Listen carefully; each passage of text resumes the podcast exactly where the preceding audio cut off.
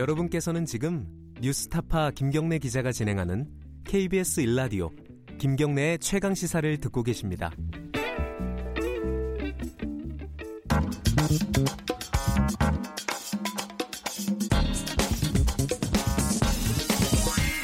뉴스의 재발견.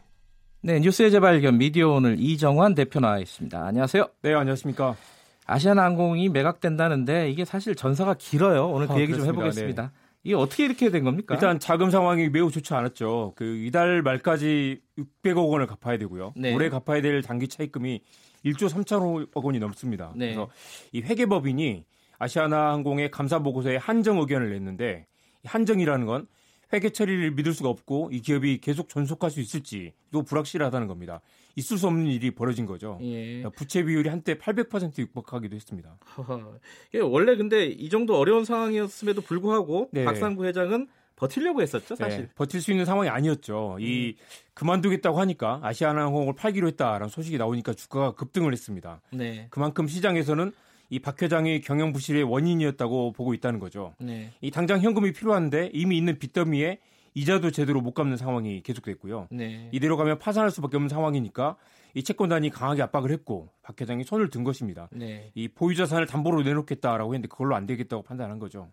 그래서 이 금호 아시아나 그룹은 이 박상구 회장 일가가 금호고속을 소유하고 금호고속이 금호 산업을 지배하고 금호, 산업이 아시아나항공을 지배하는 그런 구조인데요. 네. 이번에 이제 금호 산업이 아시아나항공 지분을 팔면 이 추가로 채권에 5천억 원 정도를 집어넣고 그러면 음. 완전히 이 대주주가 바뀌고 금호그룹과 완전히 계열 분리가 되게 됩니다. 그러면은 아시아나 항공이 매각이 되면은 네. 금호 그룹이 굉장히 작아지는 게 그렇습니다. 되겠어요. 지금 한때 재개서열 7위까지 갔었는데 지금 한 25위쯤 되고요. 예. 아시아나 항공이 60% 이상을 차지하기 때문에 이 자산 규모가 11조 원에서 4조 원 정도로 줄어들고 음흠. 60위 밖으로 밀려나게 됩니다. 네. 그래서 이 에어 서울, 에어 부산 등 저가 항공사들을 자회사로 두고 있고 또 자회사들이 많이 있는데요. 모두 한꺼번에 처분하게 됩니다. 그러면 이 항공 자회사들이 다 처분하게 되고 나머지 조, 굉장히 조그맣게 쪼그라들게 되죠. 금호 그룹에 그러면 뭐가 남아요?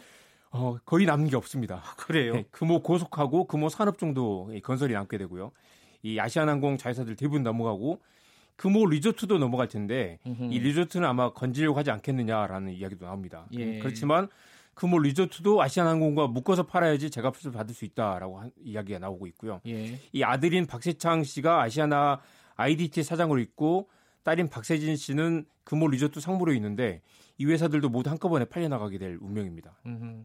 그 한때 서열 7이라고 했잖아요. 재계 서열. 이게 이렇게 몰락하게 된 전사를 좀 들어봐야 될것 이게 같아요. 그러니까 승자의 저주 또는 예. 돌려막기를 하다 망했다라는 그런 평가도 있습니다. 음흠. 2005년에 대우건설을 인수했죠. 네. 2008년에는 대한통운을 인수를 아, 했습니다. 공격적이었어요. 네. 둘다 샀다가 다 못 견디고 팔았죠. 네. 대우건설 인수, 인수에 6조 4천억 원이 들었는데 이게 자기들 현금이 아니라 재무적 투자자를 끌어들였다가 이게 수익률을 보장하지 못하면 다시 되사주겠다라고 했는데 되사줄 돈이 없었죠. 그래서 네. 결국 다시 되팔았습니다.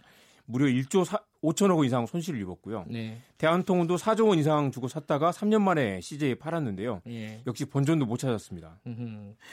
그 와중에 경영권 분쟁까지 그렇습니다. 또 겹쳐졌었고요. 원래 뭐 강주 고속으로 시작한 회사인데 형제 네. 윤환을 겪으면서 온갖 그 기업이 풍비박산이 났죠. 예. 지금은 뭐 건설, 물류, 화학 등으로 사업을 키웠다가 지금은 남는 게 거의 없는 상황입니다. 그런데 그 이건 약간 전사고 최근의 일을 되, 되돌아보면요. 네. 기내식 파동이 약간 전조였어요. 그렇습니다. 이게 기내식 업체를 지난해 7월 바꿨는데 준비가 안 돼서 기내식 없이 비행기에 출발했고 승객들이 쫄쫄 굶는 그런 사태가 있었습니다.